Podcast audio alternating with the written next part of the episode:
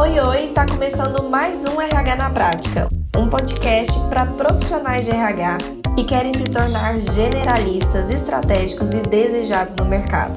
Eu sou Elissandra da Mata e todas as quartas eu estarei aqui com você para contribuir com o crescimento da sua carreira.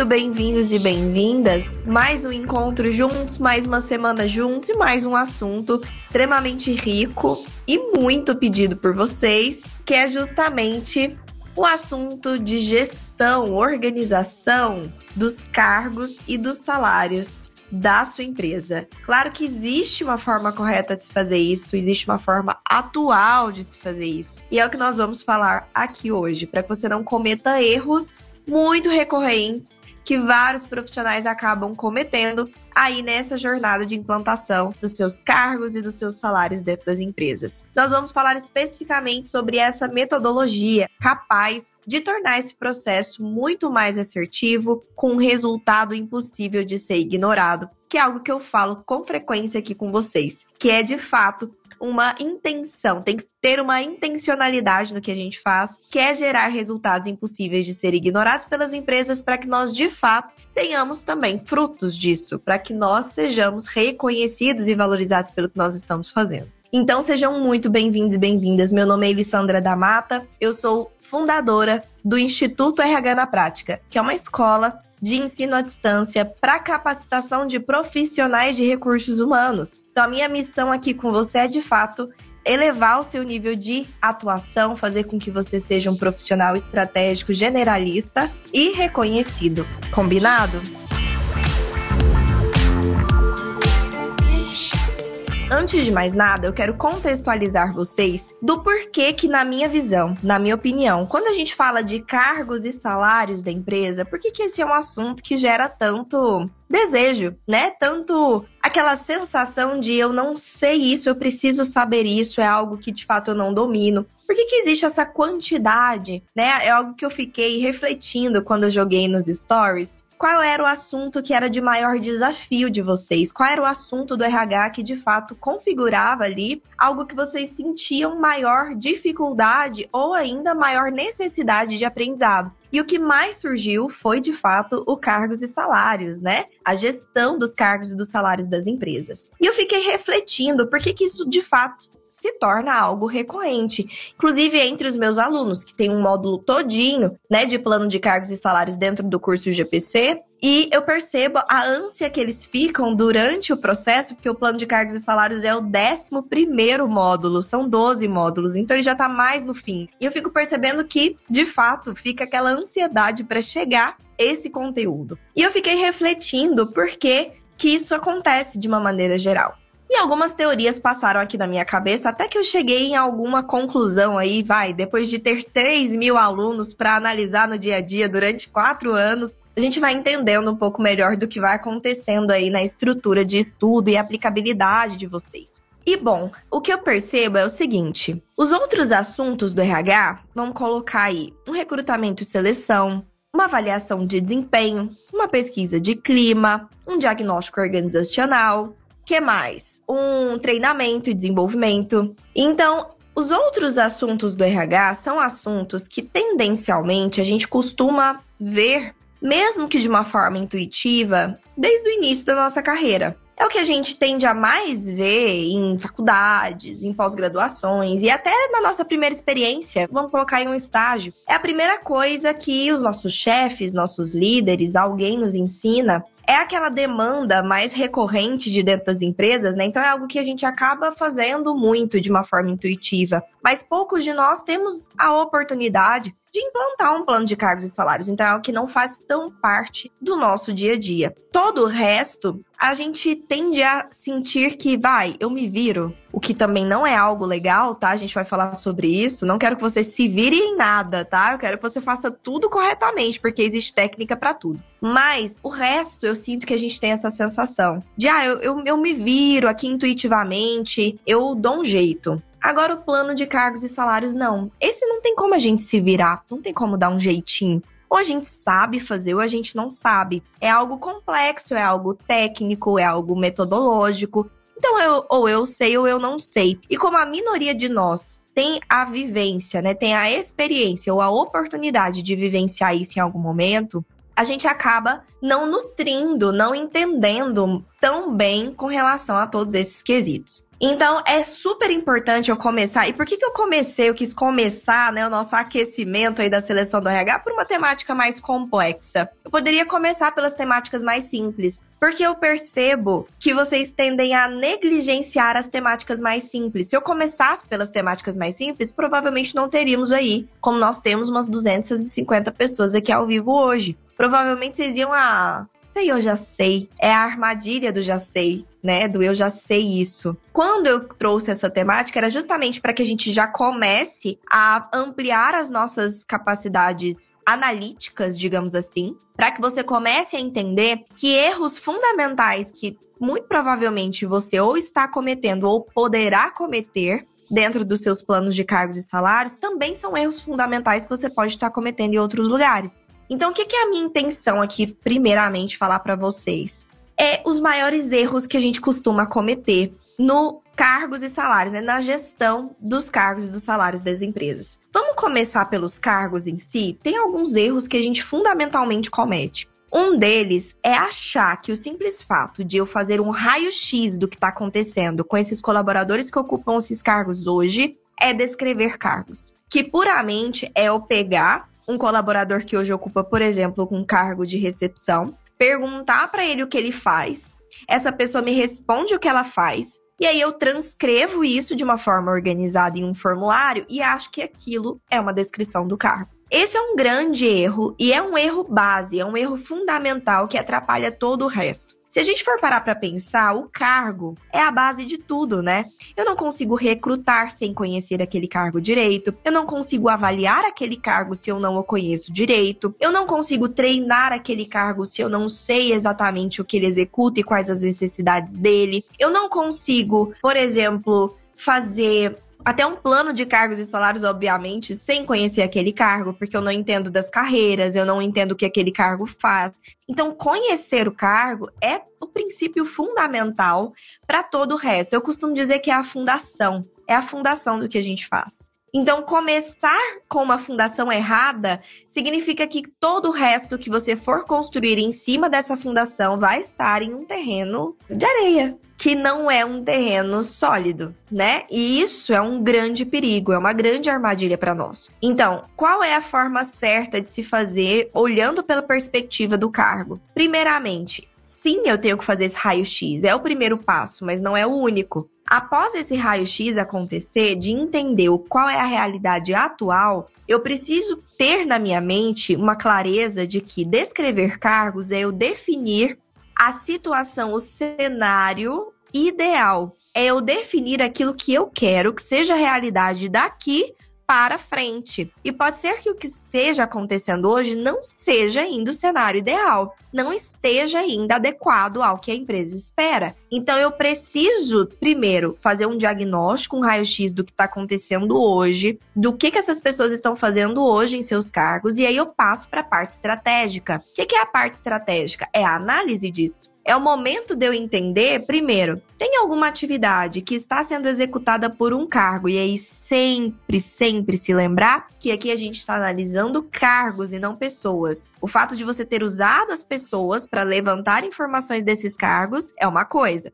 Mas na análise você vai esquecer pessoas e você vai pensar naquele cargo. Qual é a intenção da empresa para aquele cargo? Independentemente se hoje está a Juliana, amanhã pode estar o Pedro, depois de amanhã pode estar a Gisele, não interessa quem ocupe. Qual é a expectativa da empresa para o cargo? Então, é um, uma alerta importante.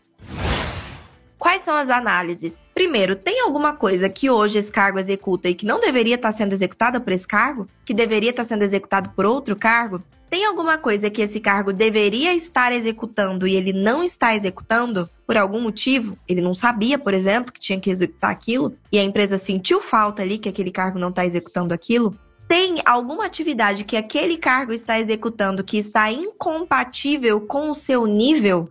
Ou seja, às vezes cargos operacionais ou de pouca responsabilidade, como por exemplo um estagiário, um assistente, ter atividades ali que estão sendo executadas extremamente estratégicas, por exemplo, de grande responsabilidade ou de tomada de decisões que pressupõem risco financeiro, risco jurídico para a empresa e está nas mãos hoje de um estagiário de um assistente e que deveria estar sendo executado por cargos de liderança, por exemplo, daquela equipe, ou seja, um cargo acima ou dois cargos acima, até quem sabe, daquela pessoa que está executando isso hoje. Ou o contrário, tem alguma coisa extremamente operacional que está sendo executada por um líder, um cargo de gestão, e que essa atividade deveria estar com cargos abaixo dessa pessoa ou com outros cargos mais operacionais, e que hoje esse líder está perdendo tempo fazendo, sendo que a sua hora é paga pela empresa para que ele execute coisas estratégicas, então aqui é o momento de eu fazer análises, levantamento, diagnóstico mesmo do que está acontecendo e chegar a uma conclusão padrão de o que, que a empresa espera desses cargos daqui para frente. Qual é a realidade ideal? E aí é onde então eu vou organizar e descrever esses cargos em cima do que eu quero que passe a ser uma realidade dali para frente. E daí sim eu vou fazer isso acontecer alinhando isso com essas pessoas após estar pronto e aprovado, mudando, fazendo essas mudanças necessárias. E aqui eu só tô falando de atividades, hein? Eu não tô falando de nomenclatura de cargos, que a gente sabe o quanto existem erros relacionados à nomenclatura de cargos, cargos com o mesmo nome e com atividades completamente diferentes, cargos de departamentos diferentes que têm o mesmo nome de cargo, cargos que o nome do cargo acima parece que é um cargo abaixo do cargo que está abaixo, ou seja, uma desorganização de nomenclaturas que não estão condizentes com o mercado e nem com o equilíbrio interno. Então a gente já sabe que esse nível de erros mais básicos também acontece. Erro de hierarquias, organização dessas hierarquias.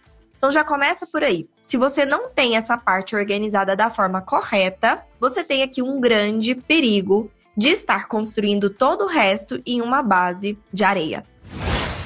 Mas o que eu quero conversar aqui com você hoje é de um erro fundamental que agrava e que pega todos os subsistemas de RH, que é nós não nos atentarmos para a utilização das soft skills e das hard skills, que hoje em dia está sendo chamado assim, muito chique, né, minha gente? Mas quem me acompanha há um tempo sabe que eu não sou a pessoa, não sou a profissional de RH que fica falando termos em inglês. Falei aqui só para vocês verem, né, que eu sei falar também, chique, mas não, aqui a gente traz para uma realidade mais acessível para vocês, para vocês entenderem melhor do que a gente está falando. E sim, eu estou falando das competências técnicas e das competências comportamentais. Esses são princípios de uma metodologia que é chamada gestão por competências.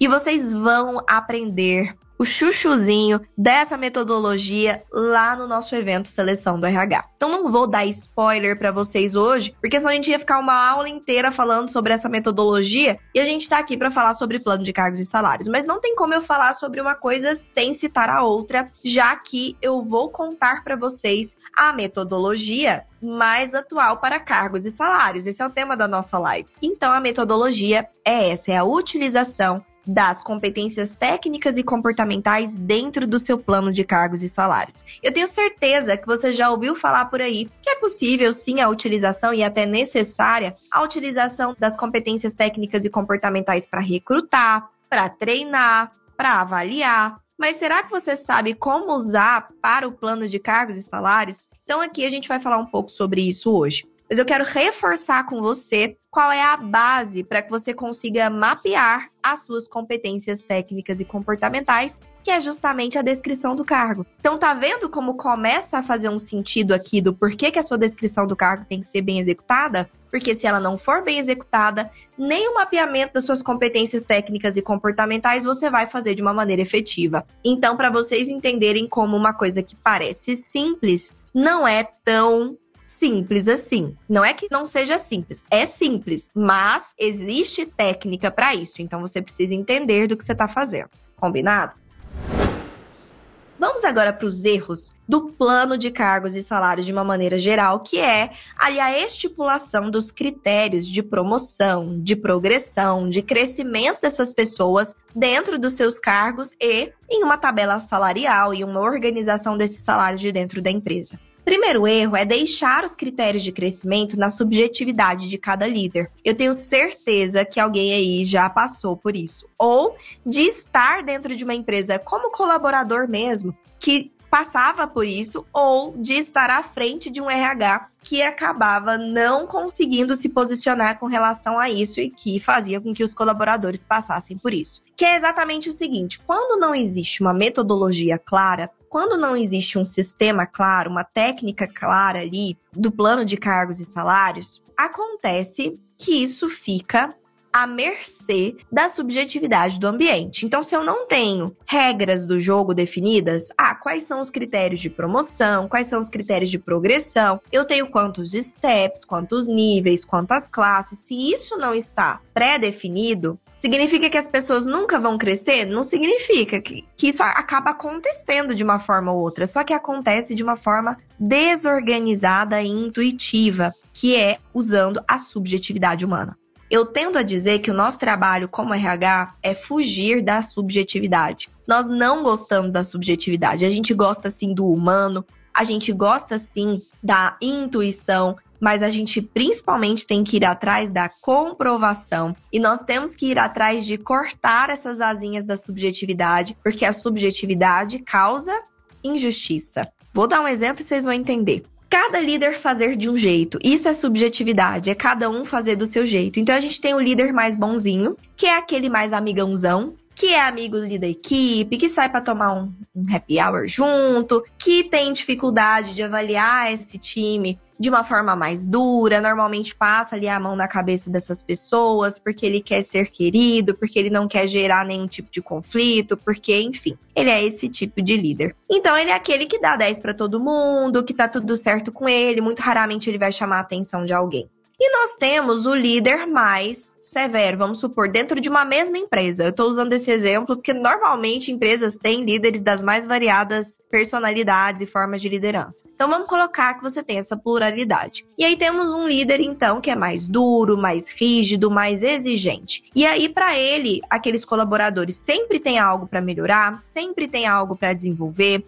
ele tem essa, aquela sensação de, ó, se eu der nota 10 para as pessoas, eu não estou ajudando essas pessoas a se desenvolver, eu vou colocar elas numa zona de conforto. Então eu preciso forçar mesmo elas para que elas sempre estejam em desenvolvimento. Ninguém nunca é 10, 10 não existe, ninguém é perfeito. Então ele sempre vai ser aquele líder mais exigente. Nesse quesito, eu tenho já uma subjetividade aqui na avaliação, já começa por aí. Que a pessoa que faz parte do time do líder mais exigente, vai ficar, poxa, dei azar de cair com esse líder, porque olha lá o povo do líder X. Tudo ganhando 10 e tudo mais. Então eu percebo, já existe essa percepção interna de que é injusto de que depende do líder. Não depende tanto assim de mim. Não depende tanto assim do meu desempenho. Depende mais é do líder mesmo. E isso me desmotiva, obviamente. Mas eu nem tô falando só disso. Vamos para um próximo passo agora, que é o crescimento dessas pessoas.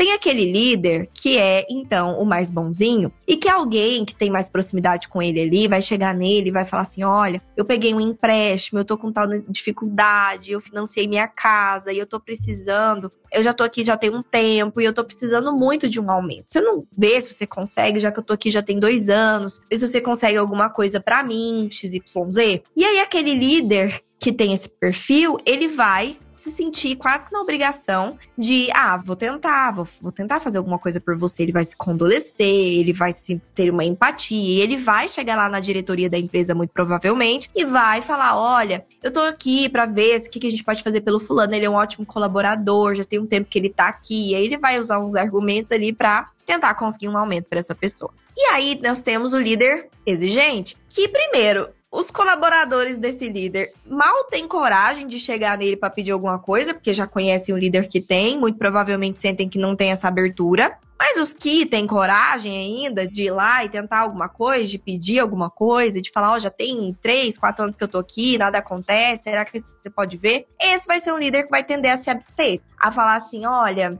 eu não me envolvo nisso, não tem nada que eu possa fazer por você. Isso é definição de cima. Eu não vou abordar o dono da empresa para falar sobre essas coisas. E é isso. Então ele vai logo cortar e não vai nem se dar o trabalho. O que, que isso gera internamente?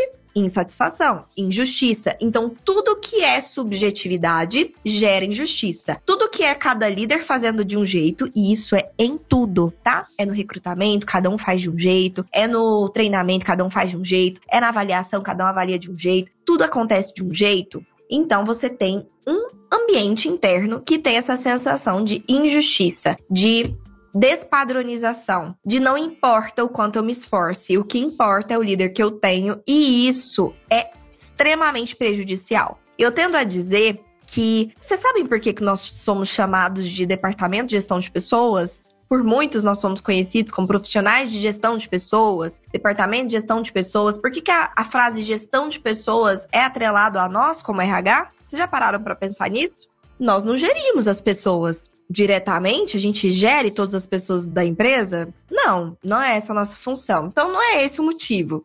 Nós não temos a função de gerir diretamente todas as pessoas da empresa. Porém, os projetos de RH têm a função de definir como essas pessoas vão ser geridas. Então, sabe essas regras do jogo? As regras do jogo, de como as pessoas vão ser recrutadas, como elas vão ser avaliadas, como elas vão ser treinadas, a ascensão delas, como é que vai ser a carreira delas, essas regras do jogo são definidas pelos nossos projetos. Se eu implanto um processo, um procedimento de recrutamento e seleção, eu estou estipulando a forma com que as pessoas vão entrar na empresa. Quais vão ser as etapas, quem vai estar envolvido em qual etapa, pelo que, que ela tem que passar, quais são os pontos que elas vão ser avaliadas. Eu estou definindo essas regras desse jogo. Se eu implanto um processo de avaliação de desempenho, eu estou definindo as regras que as pessoas vão ser avaliadas, quais vão ser os critérios, em quais formulários, de quais jeitos, em quais notas, em qual periodicidade. Então, eu estou também gerando com os meus projetos padrão, tirando subjetividade.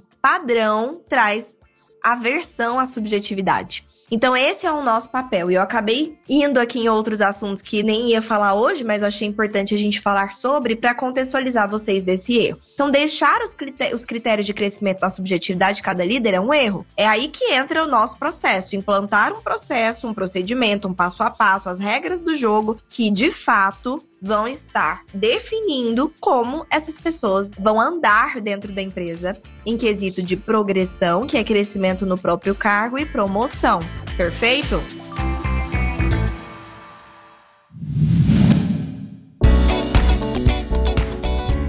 Segundo erro é utilizar critérios de crescimento somente pautados na parte técnica. Então, é eu, de fato, falar que alguém vai crescer pelo simples fato dela ter um diploma. Ah, trouxe um diploma de pós-graduação, então já ganha um aumento, já está apto para atingir, para ocupar o cargo de cima. Trouxe um diploma de alguma coisa, tem tantos anos de experiência, então já está apto. Eu não posso fazer isso.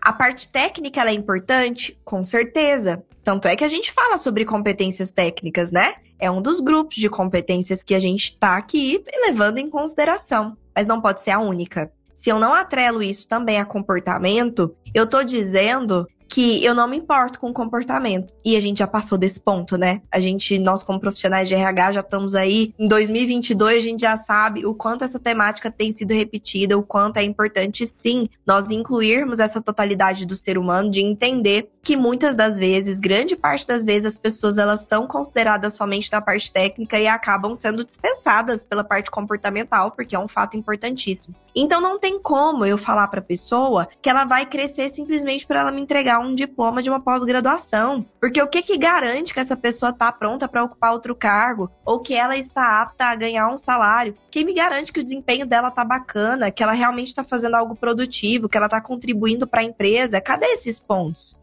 Esse diploma, ele quis dizer o quê? Ele está acrescentando alguma coisa? Cadê esse conhecimento? A pessoa está colocando esse conhecimento em prática dentro da empresa? Algo mudou? Ela apresentou um projeto de melhoria da área? O que, que aconteceu com esse conhecimento? Ele, enfim, gerou mudança aqui dentro porque o conhecimento ele é importante, desde que ele gere mudanças reais. Senão, ele só é um papel, entende? Então, essas coisas a gente tem que levar em consideração, que eu também preciso considerar a parte comportamental. E aqui como, Elis? Como que eu considero a parte comportamental? Vamos lá. Uma das questões é minimamente a pessoa estar bem no cargo que ela ocupa hoje.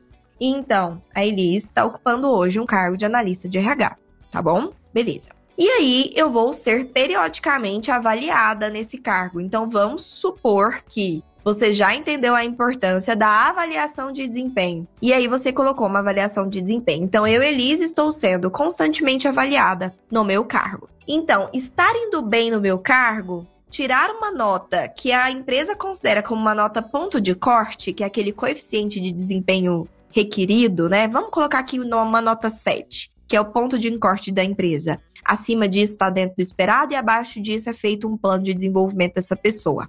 Perfeito. Então, nota 7. A Eli está sempre tirando nota 8. Tô super bem. Maravilha.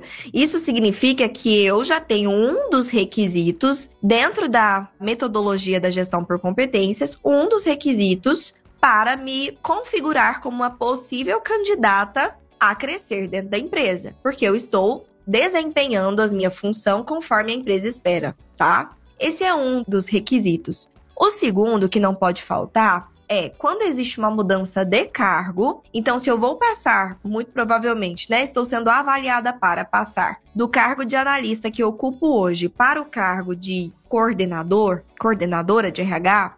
O simples fato de eu estar bem no cargo que eu ocupo hoje não é o suficiente. É o mínimo para eu considerar alguém para crescer, mas não é o suficiente. Isso porque o fato de eu estar indo bem num cargo que eu ocupo hoje não significa que eu vou ir bem no cargo que eu vou ocupar.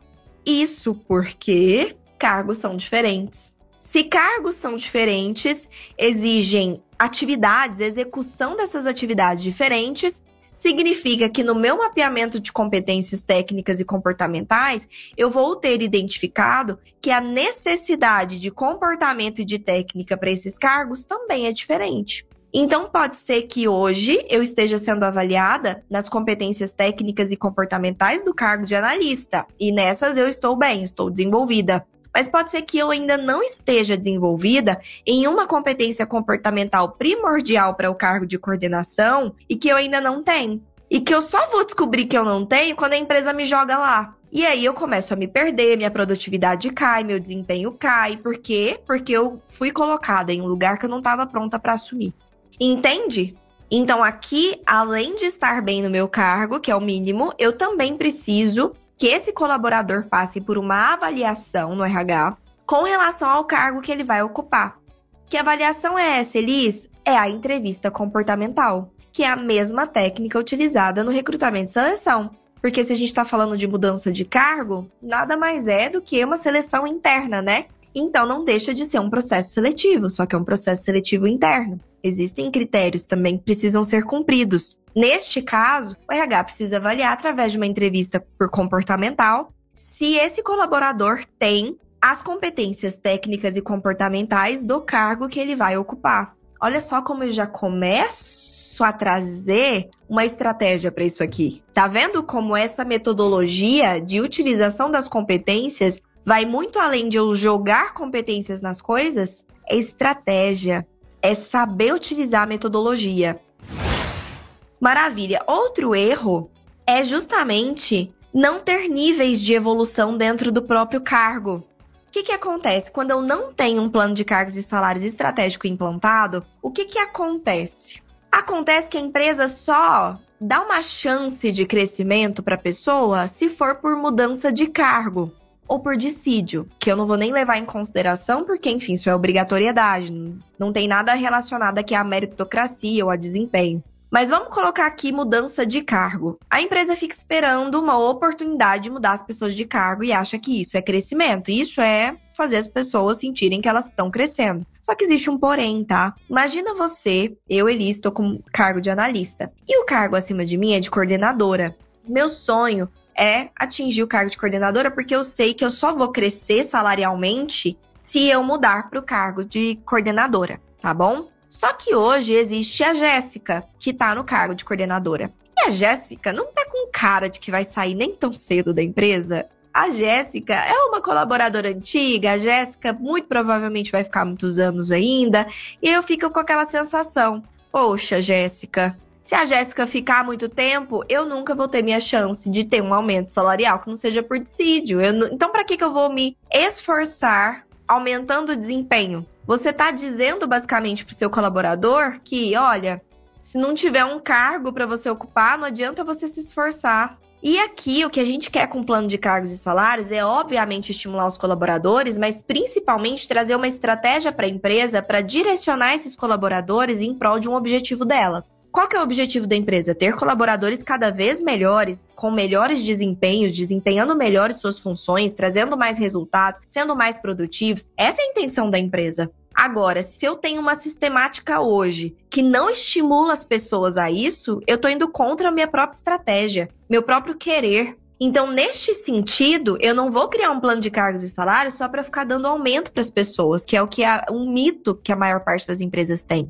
A intenção do plano de cargos e salários é estimular as pessoas a irem em direção a um comportamento ou ação que a empresa deseja delas estimular elas dando uma recompensa monetária por isso. Mas esses critérios é que vão pautar o que é importante para a empresa. É importante para mim que as pessoas elas parem de faltar. Eu vou colocar o absenteísmo como um critério de progressão. Você só está apto à progressão se você tiver um absenteísmo menos de X%. Tô dando exemplos. Você cria os seus critérios em cima do que é importante para a empresa. Mas o que eu estava dizendo de progressão, né, é que se eu deixo só a cargo de crescimento, é só mudança de cargo, eu tô perdendo uma grande chance de estimular essas pessoas a terem desenvolvimentos incríveis, a desempenhos incríveis. Então, qual que é a solução?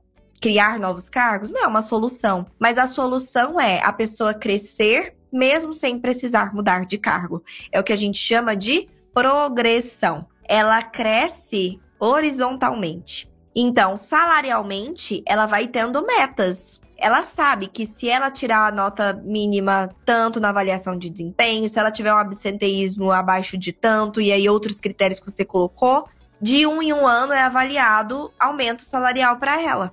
E aí o que, que acontece? Ela sabe que não necessariamente a Jéssica precisa sair para ela sentir que está crescendo. Ela sabe que ela tem as suas próprias metas, os seus próprios desafios a todo ano se superar para conseguir continuar crescendo salarialmente, mesmo sem mudar de cargo. E ela vai mudando de steps e de níveis dentro da tabela salarial. Vai passando do nível 1 para o nível 2, do nível 2 para o nível 3.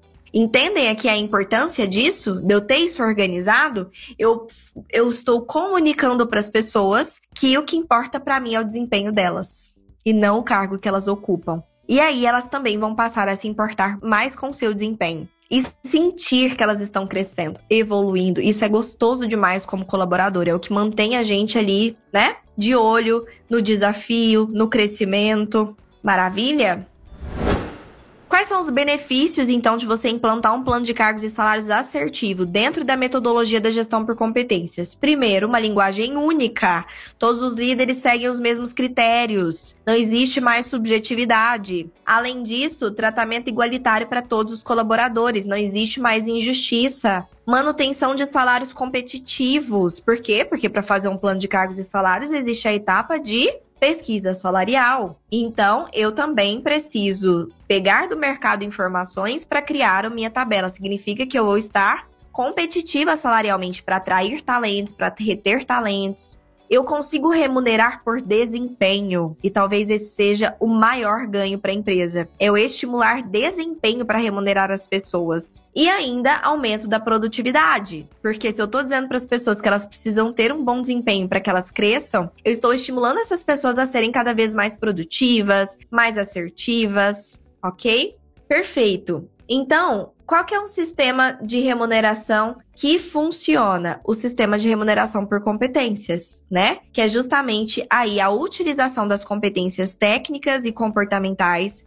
para critérios de promoção e progressão. Além disso, as competências organizacionais, porque a gente precisa sim ter essa consciência que a pessoa, ela não deve somente estar enquadrada no cargo dela, das competências técnicas e comportamentais do cargo dela, mas ela também precisa estar encaixada nessa empresa. Ela tá ali dentro de uma empresa. O que significa que ela precisa estar encaixada na cultura dessa empresa, ter comportamentos esperados por essa empresa, para que ela então tenha valores que a empresa gostaria que ela tivesse, comportamentos esperados que reforçam a cultura empresarial. Filosofia, objetivo. Então, tudo isso tem que ser considerado também em reforço. Eu uso isso desde o recrutamento, então eu vou recrutar essas pessoas olhando cultura também, se essa, esse novo colaborador, esses candidatos estão encaixados na cultura, mas eu continuo reforçando isso internamente, eu continuo avaliando essas pessoas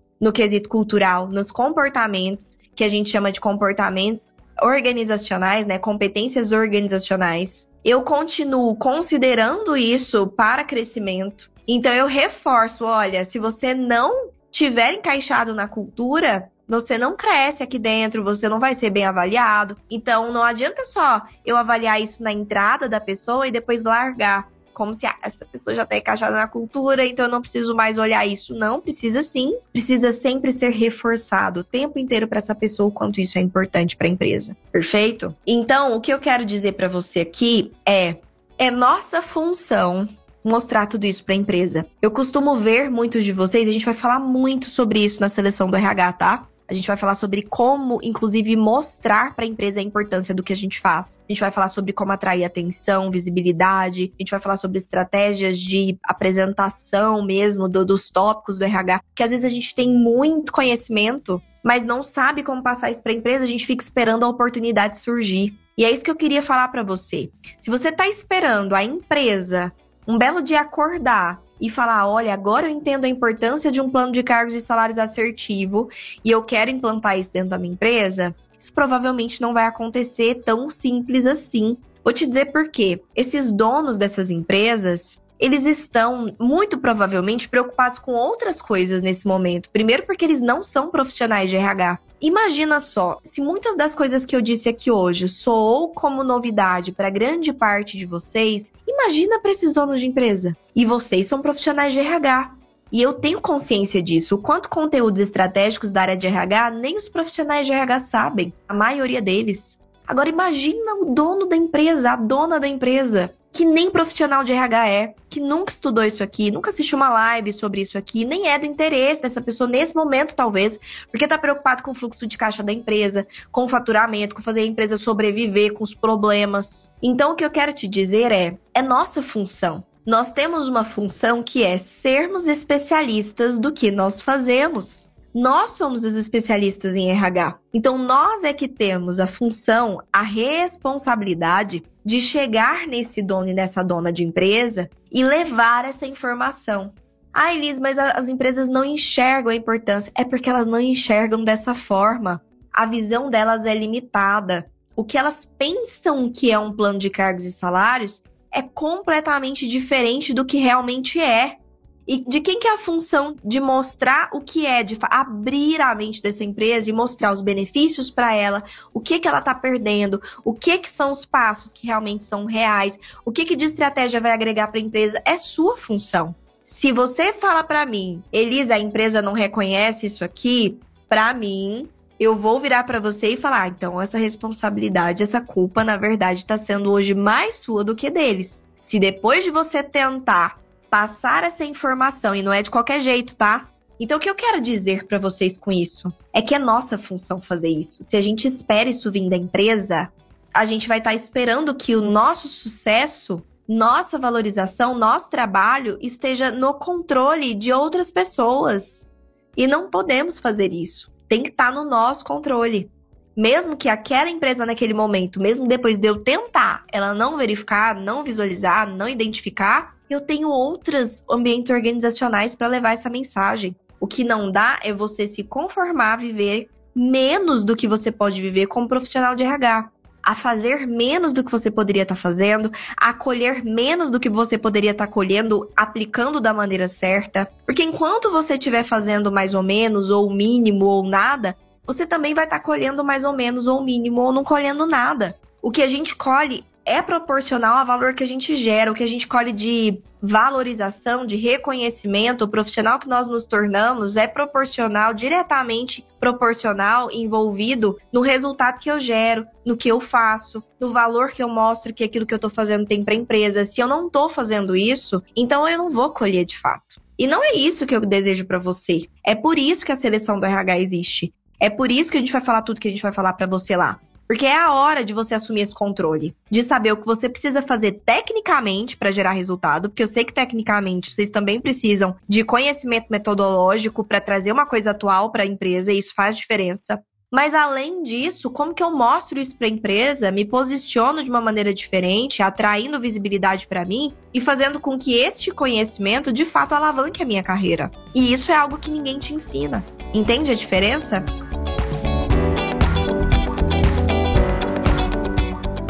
Espero que vocês tenham gostado. A gente falou hoje de uma maneira muito mais ampla. Na quarta-feira que vem a gente vai estar juntos novamente. Muito obrigada por ter ficado comigo aí nessa quarta-feira. Bom restinho de semana para vocês. Beijo no coração de vocês. Beijo, beijo.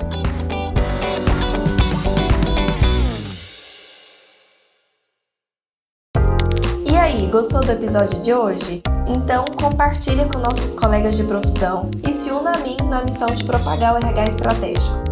Eu também vou adorar me conectar com você por outras redes. Me adiciona nas redes sociais pelo Instagram, arroba e também pelo LinkedIn e YouTube. Um beijo e até a próxima quarta!